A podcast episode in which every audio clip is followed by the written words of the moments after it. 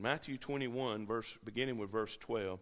Then Jesus went into the temple of God, drove out all those who bought and sold in the temple, overturned the tables of the money changers and the seats of those who sold doves.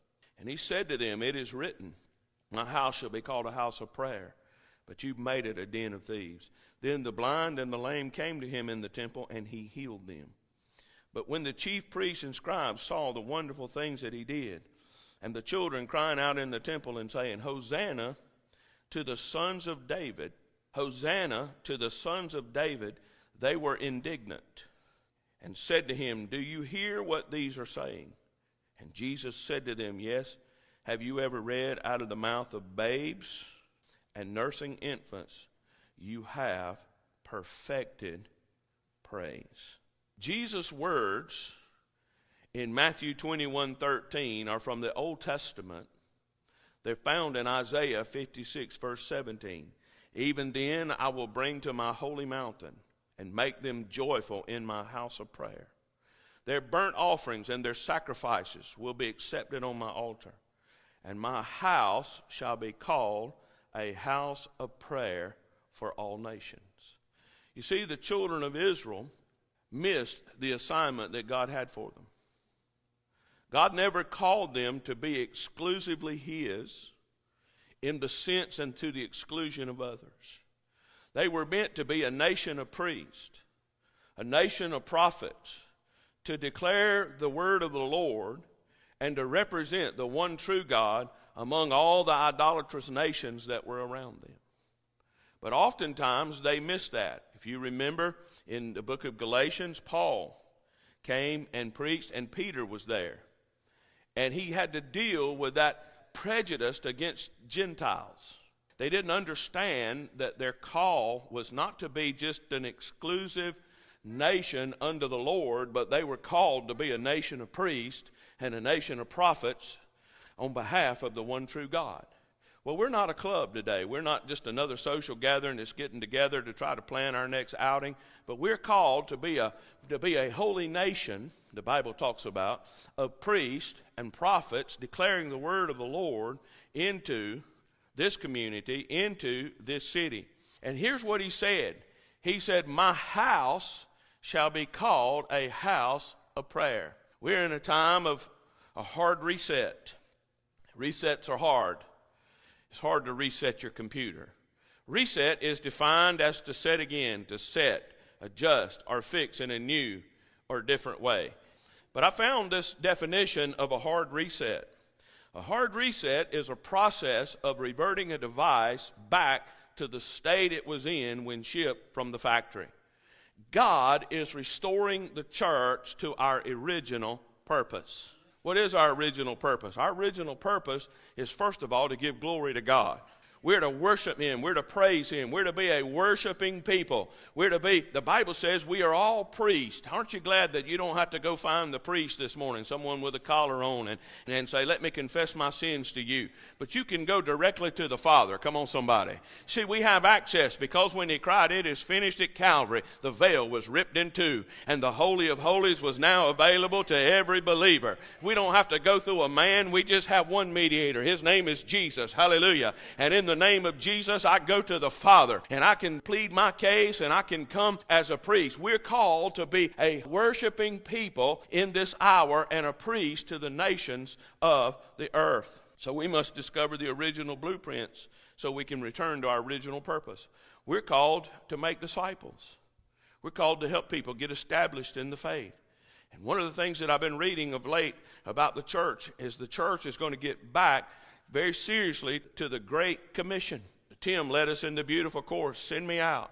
Here I am, send me out. Let's not just sing that song and walk out of these doors, but let that be a confession of faith today. Send me out, Lord. Send me to someone who's hurting. Send me to someone who needs Jesus. Send me to that individual that I can lead them to the Lord Jesus Christ and see them come to the Lord Jesus Christ. God is restoring us to our original purpose. As I begin to look at this word reset, I just looked for confirmation. Last Sunday, when I preached about reset, I saw this on a, a, daily prophetic by Doug Addison. He said, This is a day of new beginnings. The old is gone. Dutch Sheets says America is now in the reset phase of the great turnaround hell won't stop it. I was at a conference just a few days ago, and in the conference, the brother that spoke, he spoke about the kingdom of God is still open for business. Listen, they may have shut our services down. They may have said you can't meet, but I want to tell you, we found a way to preach the gospel. We found a way to get the word out. Can you say amen? Here's some more confirmation. Here's a prophet, this uh, prophetic lady, her name's Sarah Cheeseman. She was a part of a prophetic team that ministered to us some, some years ago when we were in um, Australia. Look at what she wrote. It's time for a reboot on this day 10 10 2020 he is resetting and rebooting this year. And then i want you to see this right here. Uh, reset 2020 live stream. That was dutch sheets conference this weekend and i participated in some of that online. And here's what i want you to see. I always look for confirmation when i feel like i'm hearing something from the lord. 2 corinthians 13 1 and matthew 18 16 but let me read it to you. This will be the third time I'm coming to you. By the mouth or two or three witnesses, every word will be established. When you start seeing something everywhere, God's speaking. But you'll start hearing different phrases and you'll start seeing it in different places. God is confirming His word to you. See, don't limit God to church. Now, here's some scripture for you Joshua chapter 3, verse 4. We've not been this way before. Isaiah 48 19, I'm doing something brand new, something unheard of. Even now it sprouts and grows and matures. Don't you perceive it? I will make a way in the wilderness and open up flowing streams in the desert. Listen to me. God positions things for us just ahead of us on the path. God's got your breakthrough already on the path. Don't be discouraged. Just keep walking. Just keep believing. And in just a little while, you're going to walk into the door that God has for you. It's just ahead. It's not a far away, but you can't see it yet. It may be around the next bend. Just keep walking by faith, and you're going to walk into that door. Somebody give God praise. Our promotion, our breakthrough, our provision, our healing. What do we need? God's already put it on the path. We just have to keep walking the path. You say, well, let's talk about the path. Thank you, I will. So let's find our new pathway. Well, Psalm 16, 11, you will show me the path of life. In your presence is fullness of joy. At your right hand are pleasures forevermore. Psalms 23, 3, he restores my soul. He leads me in the paths of righteousness for his name's sake.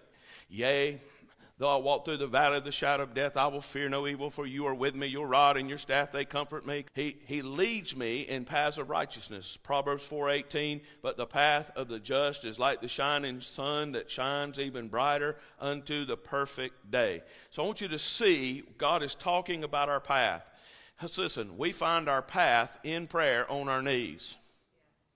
We find our path by listening to the voice of the Lord. He that has an ear, let him hear what the Spirit is saying to the church. God is speaking to the church today. The question is not is God speaking, the question is are we listening? Are we tuned in? Now the key is is are we tuned into the frequency of heaven? Have we got our receiver dialed in to his signal? We got to dial our signal in. God wants us on the right frequency. If you get on the right frequency, you're going to find your path. See, some of us are looking for our path. Where's my path? Well, Proverbs 4:18 says, "Path of the just is like the shining sun that shines ever brighter unto the perfect day." So we find our path in prayer on our knees. Listen, listen to what he said in Psalm 16:11. He said, "You will show me the path of life." He shows me the path. Psalms 23:3, "You lead me he leads me on the path. Psalms 4:18, he shines the light on the path. And we walk this path by faith as God leads us. Romans 8:14 says, "For as many as are led by the Spirit of God, these are the sons of God." He shows us, he leads us, and he shines the light on our pathway. But I love this scripture, and I, I just added it in here. And I'm declaring this scripture over us today in prayer. You crown my year with goodness, and your paths drip with abundance. You crown the year with your goodness. This has been the toughest year of some of our lives. It's been a hard year. Uh, look at Facebook, you'll hear people say over and over again, I'm ready for 2020 to be gone. Yep, 2020 has been hard. 2020 has been difficult. 2020, and, and we, we look at this year as one of the di- most difficult years that we've had as a nation, as we've had as a people, and many of us have had in our families. Only God can turn that around. So I declare in 2020, not 2021, but in the remaining part of 2020, I am praying Psalm 65:11 over you. You crown the year 2020 with your goodness, and your paths drip with abundance. At the very beginning of this fa- pandemic, the Lord spoke these words to me. I've shared this with you, but I just I felt that I need to just say this one more time. He said, Son, at the end of this storm, there will be a visitation of my spirit. What does visitation look like? Well, look at verse 12. Then Jesus went into the temple of God, drove out all those who bought and sold in the temple, and overturned the tables of the money changers and the seats of those who sold doves. This is a visitation. Now, listen, we tend to think of Jesus, we've got pictures of Jesus, of what we think Jesus is, holding little lambs. We've got pictures of Jesus that picture him as the meek, the lowly Jesus, that picture him as, as, as joyful. They're pictures that you can buy of him with little children. And we think of Jesus ministering to the children. We think of Jesus healing the sick and doing those things. But we don't often see pictures of Jesus overturning tables. But there it is right there in the scripture. Jesus came into the temple. Remember what he said, My house shall be called a house of prayer. And he turned the tables over. Wouldn't you like to have been there that day? Man, he starts turning tables over. And in one passage of Scripture where he cleanses the temple, he drove them out of the temple. Can you imagine Jesus driving people out of the temple?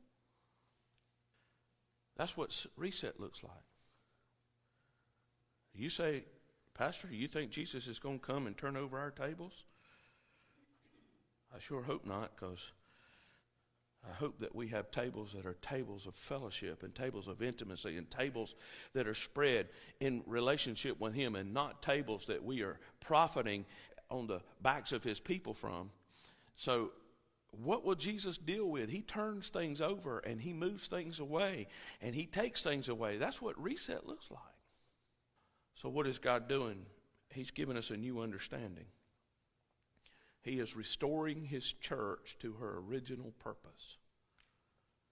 We have to go back to the blueprints. Sometimes when you have to work on a house or you have to work on a building, you have to go back and look at the original blueprints to see how that thing was designed and, and to see why did they put that pipe where they put it where you can't get to it. We think, why in the world did they do that? God's trying to bring us back to our original so we have to go look at the blueprints. Where do we find the blueprints? We find them in Matthew, Mark, Luke, and John. We find them in the book of Acts. We find them in the epistles of Paul. And as we read that, we have to say, Lord, where do you reset us? So we're experiencing a hard reset to restore us to the purpose that He designed and equipped us for. And here's what we're called to do we're called to walk in kingdom authority. Stop allowing the devil to just open your door and come in your house. Rise up. You say, Pastor, but my daughter has cancer. You fight that cancer with everything within you.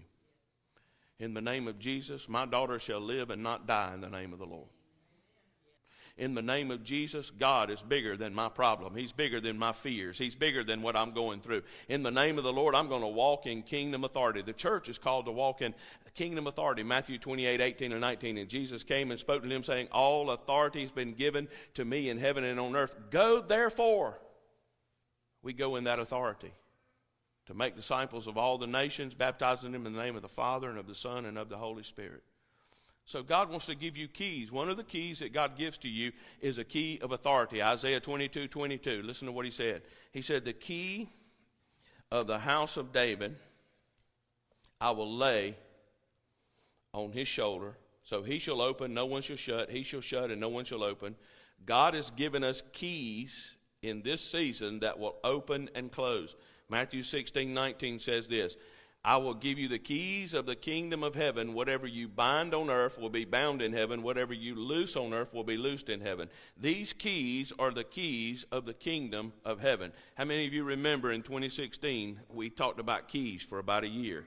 I'm still talking about keys. I still have my key with me. I've taken this key all over the world. Everywhere I'm gone, I've taken this key. And this represents to me there's no power in this key. If I lose this key, it don't mean anything except that I lost something that helps me remember. But this key represents the keys to the kingdom that God has put in my hands that I have the ability through the name of Jesus based on my relationship with him as a spirit-filled believer, not because I hold papers in a denomination, not because I'm a reverend or a doctor or any of that business. It's because I'm a child of the king and you have the same authority in the name of the Lord, no matter what's in front of your name, whether it's Mr. and Mrs. or Ms. or, or you just go by your first name. It has nothing to do with your standing in society. It has everything to do with your relationship with God. You have the keys that whatever I bind on earth will be bound in heaven, whatever I loose on earth will be loosed in heaven in the name of the Lord Jesus Christ. Notice what he said in, in, Matthew 16, 18. I will say to you, you are Peter, on this rock I will build my church, and the gates of Hades shall not prevail against it. The word church there comes from the Greek word ecclesia. Let me give you a definition. When Jesus used this word church, the disciples weren't hindered by our contemporary preconceived ideas as to what it meant. Today, it is a worship service. Today, it is a building used by Christians or a local congregation of Christians. And I, am not demeaning that. But to the Greeks in Christ's day, an ecclesia was an assembly of people set apart to govern the affairs of a state or nation, a parliament or congress. To the Romans, it was a group of people sent into a conquered region to alter the culture until it became like Rome. When Jesus said he would build his church, Here's what he was saying.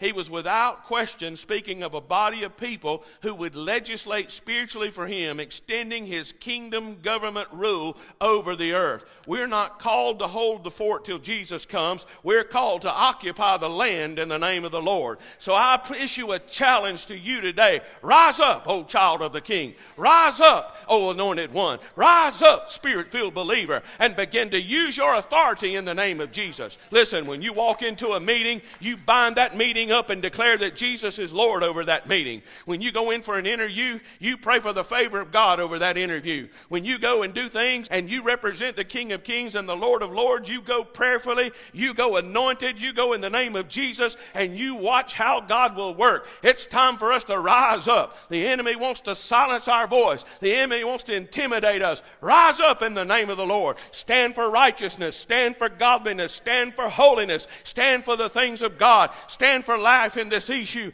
Let's declare and shift this nation today. Let's shift this city today. Let's shift our families today. Let's shift things today in the name of the Lord. We are the ecclesia, the called out ones, the assembled ones. September 11th, 2001. September 11th, I was waiting downstairs for my wife and daughter to get dressed, and we were going to look at a house, and we had planned to sign a contract that day to sell our house.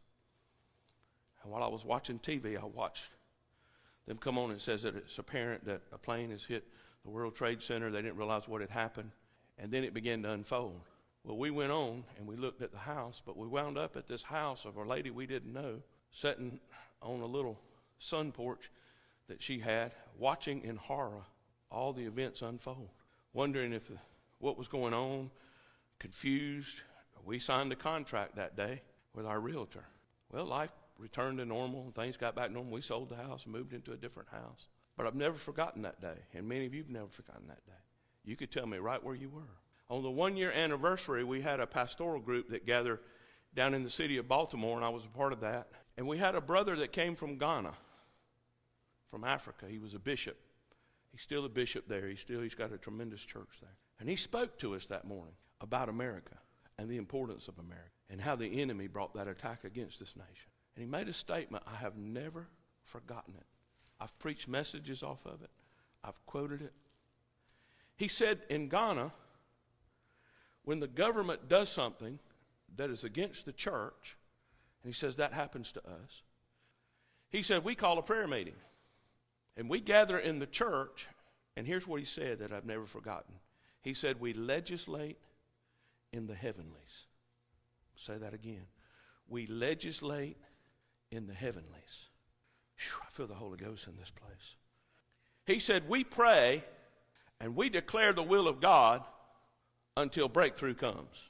Now, when you legislate in the heavenlies, that's not a now I lay me down to sleep. I pray thee, Lord, my soul to keep. If I should die before I wake, what kind of confession is that? We don't pray that prayer. We declare, I'm going to live. They legislate in the heavenlies. That's warfare prayer. How do you do that? You declare the word of God, you declare the will of God, you declare God's name over everything that's happening. See, prayer is not a laundry list of all the things that I need. Lord, my refrigerator's broken down. Lord, I got to get a new back tire. Lord, you know, you can pray about those things and ask the Lord to lead you in, in those things. But legislating in the heavenlies is exercising kingdom authority. Now, let me say this, and then I'm finished. The gates of Hades are not physical gates, but the governmental plans of hell. Biblical gates were often where judges sat to rule or governing council met to make decisions. But here's what Dutch Sheets writes. He says, In this first decree about the church, Jesus is saying that the kingdom government, hell has plans for you and your family. Hell has plans for you and your family. But I hear a sound from heaven. I hear a sound from heaven this morning. But God, we claim Jeremiah 29 11. I know the plans I have for you. I've come this morning looking for some people who will say, I'm no longer going to be just passive in my prayer life. My prayer life's not just going to be a second thought, but I'm going to learn how to legislate in the heavenlies. And I'm going to declare. Jesus taught us, Our Father which art in heaven, hallowed be thy name. Thy kingdom come. Thy kingdom come. Jesus taught us how to legislate in the heavenlies. I don't remember a lot of what that brother said that day, but I remember what he said about legislating in the heavenlies. How many of you want to see abortion overturned in this nation? We have to legislate in the heavenlies. We need a president who'll stand for life, who'll stand up for religious freedom. How are we going to get that? We have to legislate in the heavenlies. We need city officials and county officials who'll stand behind law enforcement. How are we going to receive that? We legislate in the heavenlies. We need peace in our city. We need peace um, where the gangs are shooting at one another and where we have violence and where we have uh, wickedness and where we have drug abuse. How are we going to get that? We legislate in the heavenlies. Listen, we can affect more change in prayer meetings, legislating in the heavenlies, crying out to God in this church than we can if we get out here and march with signs up and down this road. Hell has plans, but it's time for us to overturn those plans and declare the gates of hell shall not prevail against the church. Who is the church? Folks, the church is not this building. You and I are the church. And when two or three are gathered together, he comes in the midst of them. So, what is the original purpose of God's ecclesia? It is written, My house shall be called a house of prayer we are to exercise kingdom authority. What happens? Four things. Prayer gets restored. He said, My house is a house of prayer. He drove out the money changers. And if you go to Jerusalem today, the money changers are still there. Prayer gets restored to the house of God. So, Lord, drive out whatever you need to drive out in our lives that keeps us from our time with you, our intimacy with you, our fellowship with you. Number two, power gets restored. The blind and the lame were healed the altar is rebuilt, and then we will see the miracles we long for. Purity gets restored. You see what they did? There was a return to personal holiness and purity. And then, fourthly, praise gets restored. God wants to give you a joy song. Listen, if you watch the news 24 7, you're going to be depressed. You're going to be angry. Get into the good news, get into the presence of God. God will open things up and show you what's to come. And He'll give you a hope that is beyond the hope that you're experiencing or have ever experienced. It's time for us to rebuild the altars in our homes and in our lives and become the ecclesia God has called us to become.